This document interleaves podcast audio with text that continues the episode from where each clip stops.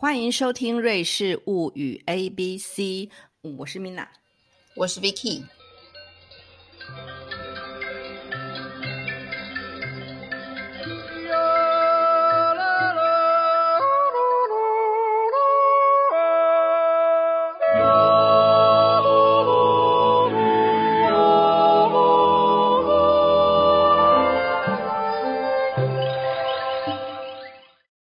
今天瑞士物语 A B C 来到 W 的文念 V，那我们选的字是 Wandern，Wandern 的意思就是践行。践行在瑞士是一个非常普遍的活动啊，他们也在这项运动上投资了非常多的精力，把它设计的尽善尽美。那 Vicky，你自己有没有什么在瑞士 Wandern 的经验？这个就是要来到瑞士久居的话，可能不能回避的一一项活动吧。要么就是你的同事或你的朋友或呃，就是瑞士人本人本身会约你去；要么就是你觉得呃，放着这种大好的风光不去享受它，那真的太可惜了。但是享受它最便宜，它真的是最便宜的方式。你只要身体健康，有一双脚。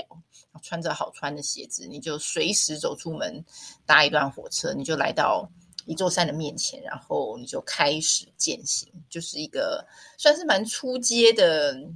呃，自然在自然环境中的运动吧，我觉得。所以，所以我来的第一年就开始去到这个。主要是德语区的一些山，然后像那个皮拉图斯山呐，或瑞吉山呐，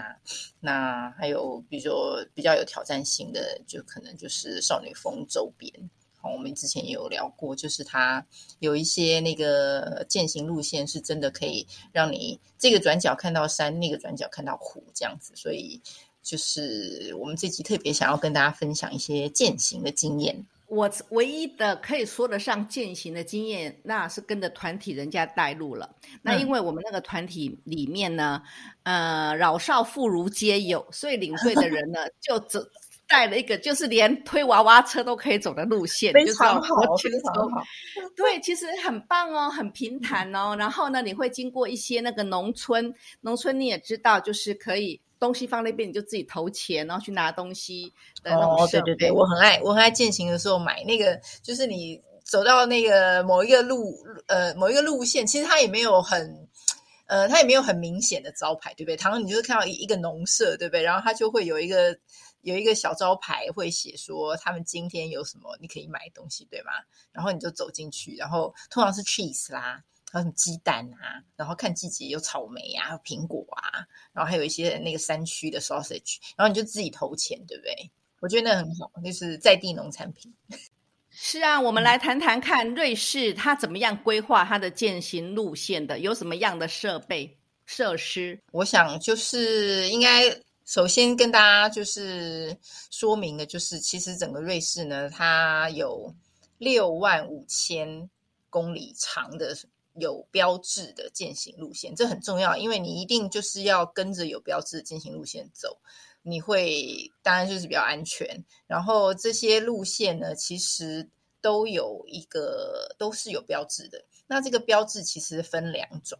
就是它用颜色来分。就是第一种黄色的那种，如果你在山区践行，你看黄色，通常它就是一个一个黄色底的。呃，路牌，然后上面有黑色的字，然后会标志说东西南北，就是各个方向，然后往哪一个点。比如说，我现在大概讲，就是往往东假设少女峰，然后呃往西假设因特拉肯，好了，假假设这样，往东二十五公里，然后往西十公里这样。所以你就要随时，你就可以随时提醒你自己说我要去哪里，然后还有要走多久。然后黄色的这个就是算是一般。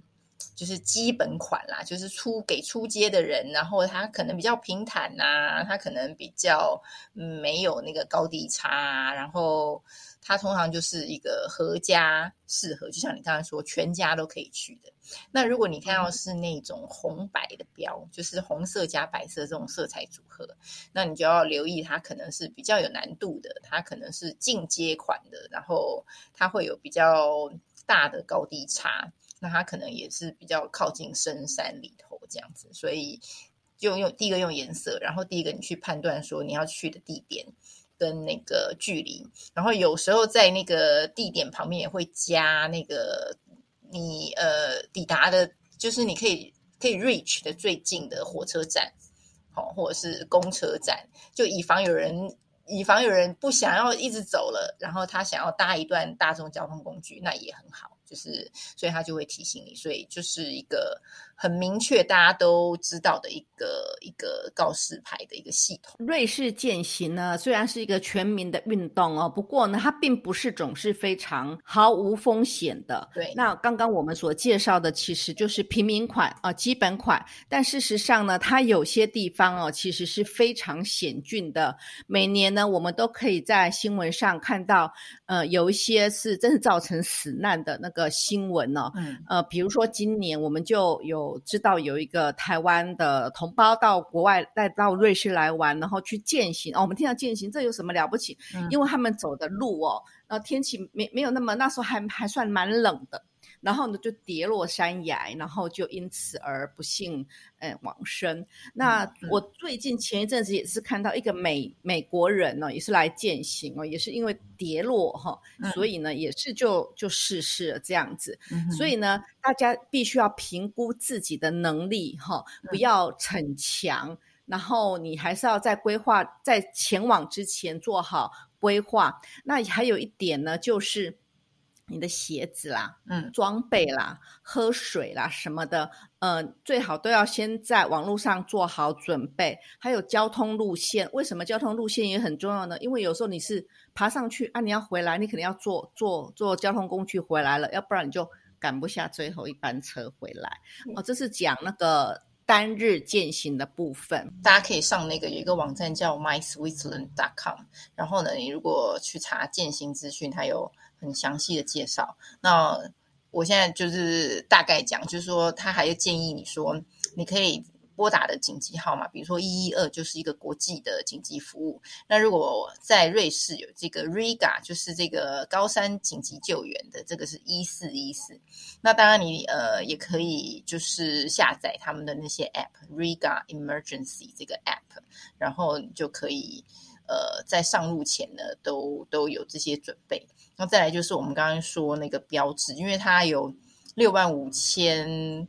呃公里长的这个那个呃登山路线嘛，然后它光是指标就有五万个，所以你去算一下，它大概每一点三公里就有一个标志，所以它真的很怕你迷路诶，它就是做到说，它就是走不远哈，走不远距离就可以看到标志，你随时可以掌握你自己的。这个地点这样子，所以这个真的很方便。然后还有就是，呃，像那个鞋子，刚才那个呃，米娜有讲到，鞋子呢，就是一定就是要穿那种那个好走的鞋。其实它有一个重点就是要防水嘛。然后呢，看你要穿高筒低筒，就就看自己。但是它的那个鞋底一定要有磕痕。因为山区的路呢，不是柏油路吧？他应该知道，就是有磕痕，你才会有一点抓地力。那我有时候看到践行，有的人就是可能平常没有在践行，他突然心血来潮走，他会穿那种平底鞋，那个很容易在爬山的时候就特别滑，那真的有点危险。那我曾经有在那个意大利语区卢加诺那一带，就是践行的时候看到有。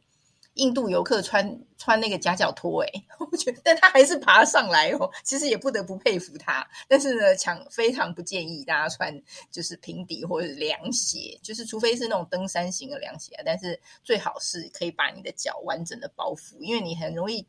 就是上上下下的时候拐一下，你的脚踝就扭到，对不对？我以前不知道，我以前也是想说有什么了不起，后来你。只要一旦穿过登山鞋，你就再也回不去。而且大家来瑞士很容易就是买到各种品牌的那个运动 outdoor wear 啊，就是登山的用用品店啊那些，所以就是很很很需，就就说明说大家就是都有在注意登山的一些装备跟那个。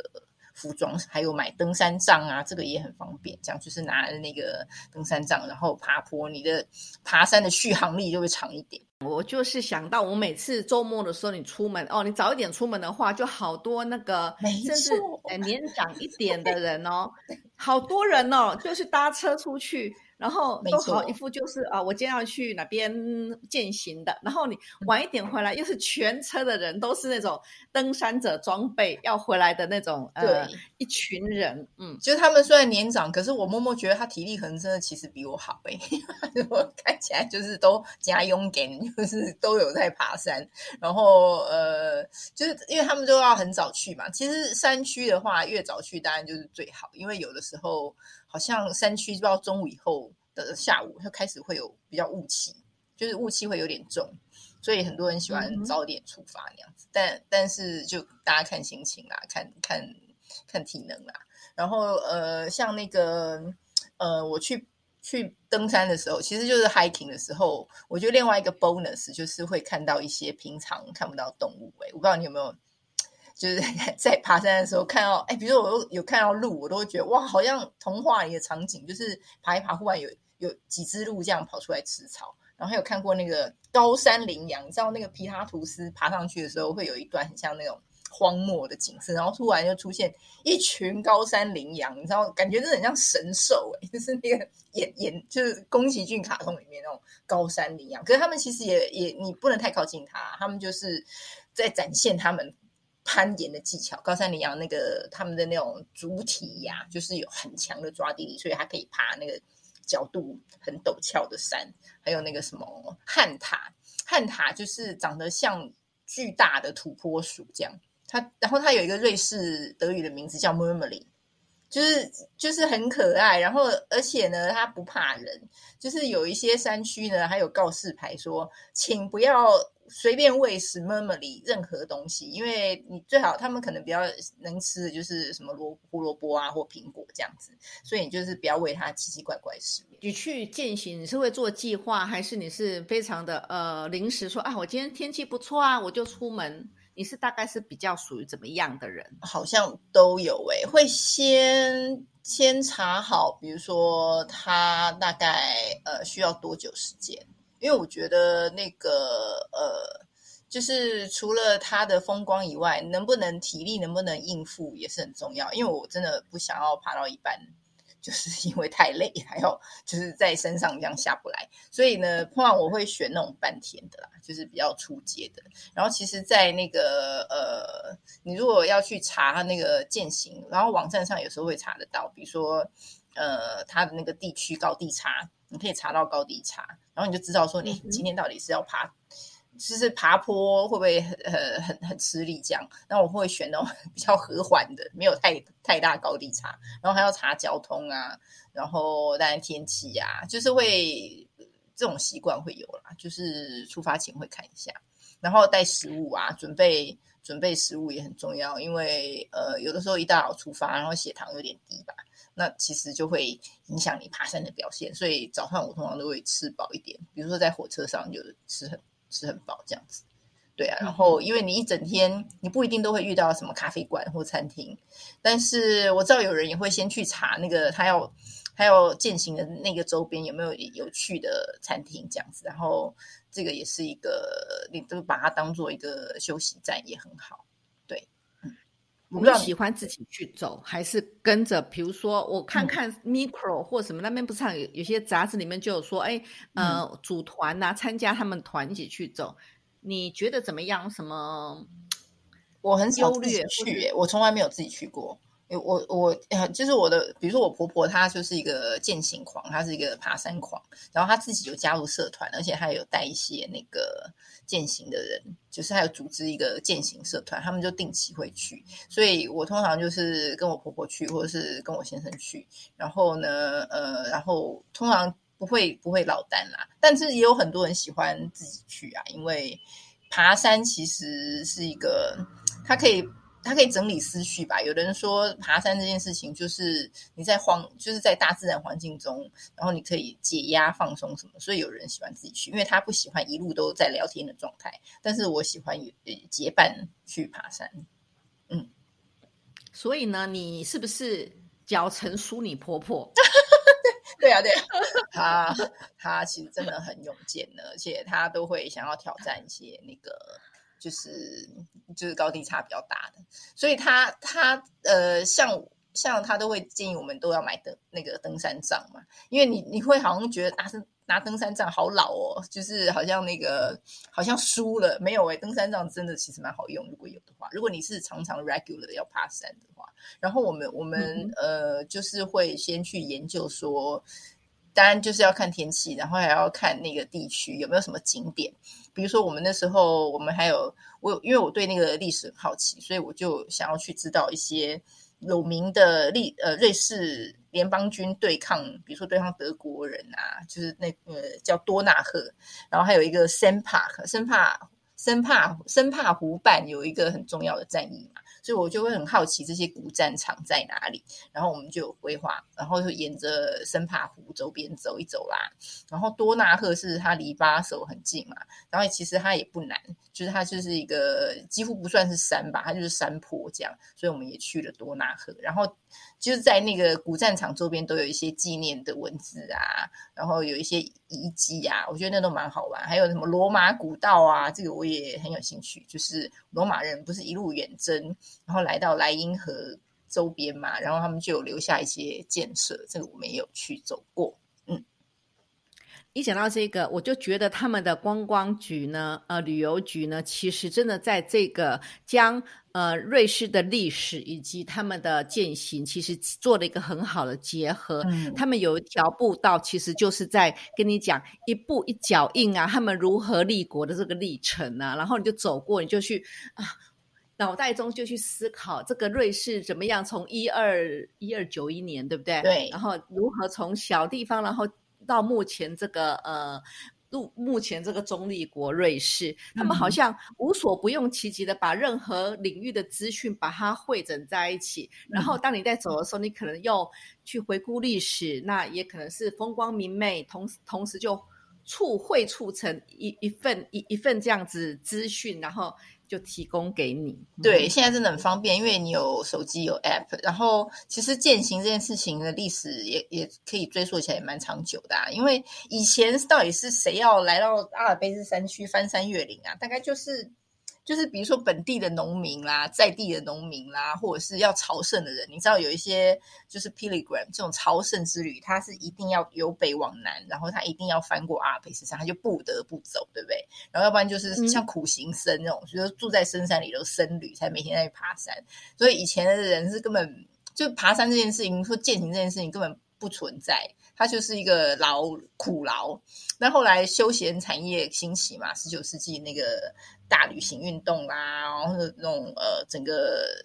瑞士呢，就是开始成为这个观光的那个重镇嘛，所以才才开始有一些践行，因为践行就是有钱有闲的人想要强身健体，然后呢，就是来爬爬阿尔卑斯山，呼吸。呼吸高山的空气，而且有一些十九世纪有一些有一有一个不治之症，其实现在不不是什么问题。以前的十九世纪有一个肺肺病、肺痨这种病是几乎是不治之症。然后在那个阿尔卑斯山山区呢，就有一些很高端、很高级的 resort，就是那种疗养中心，然后就是让这些富贵的得了肺痨的人疗养的地方。然后这也是要，也是希望那种高山新鲜的空气可以让他们身体得到比较好的疗养，这样子，对啊，所以其实把这种天险变成观光财呢，其实也是瑞士这个国家可以兴起的一个原因嘛。我们之前也有在之前的集数分享，大家有兴趣也可以回去听哦。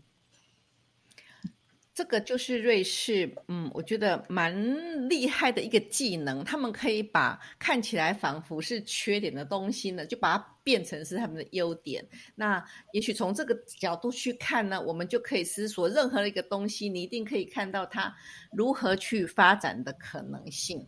对，那最后呢，我我我我在想哈，呃，我们其实很多台湾人都喜欢爬山呐，喜欢健行。台湾人也有很多人喜欢往深山去走，那自己去走也不时听闻到发生灾难的新闻啦。那就像我刚刚讲过，这边的呃新闻也常常出现，甚至连瑞士人自己都有那种妈妈带小孩坠落山谷亡故的事情，对啊，对，好可怕，嗯，对。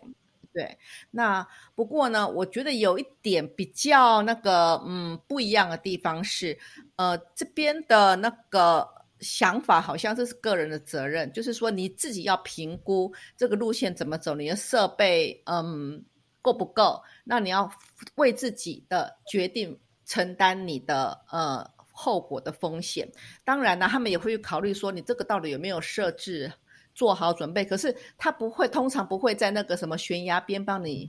帮你接一条那个围栏吧，对呀，所以走过去就是你自己的选择。那你也可以选择不要走。那走过去叠交，你就不要呃说啊，我们的公共设施做的不够好这种话，因为这已经是不是不是我不会阻止你进去，可是你既然选择了，你就必须承担后果。对，所以他才会尽可能的给你建议，但是他没有呃强制，或者是说。他呃，就是他把很多，就是他把你视为一个独立、有独立判断意识的成年人，然后呢，他再给你建议，而不是说他是呃把你看成妈宝，所以他要做所有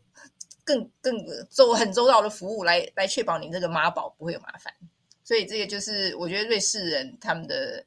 一个一个一个态度，就是说你要为你自己的行为负责呀。然后他们这些登山的这种践行的小。小呃小路啊，它是由志愿者 volunteer 来维护的哦，它是有一千五百个人，好一个吧，一千五百位 volunteer 来维护的，所以它不是说有一个国家单位，然后来来保护妈宝型的践行者哦，所以大家出门前真的，所以他是强烈建议你出门前要规划，然后呢不要偏离那个呃有标志的那些路线。对，这个真的是完全是思维模式的不一样。那我们就参考别人的做法，看我们如何可以把我们美丽的 Formosa 也变成是一个非常适宜呃郊游啊呃践行的地方。那我们今天的节目就到这边。如果呢，听众们呢，你们喜欢到。喜欢践行，有写到瑞士来看的话，就像刚刚 Vicky 有提到，呃，去参看一下 MySwitzerland.com 这个网站，它有各种不同的语言，包括繁体中文版，所以大家没有阅读上的问题。好的，那谢谢大家今天的收听，拜拜，下周见，拜拜。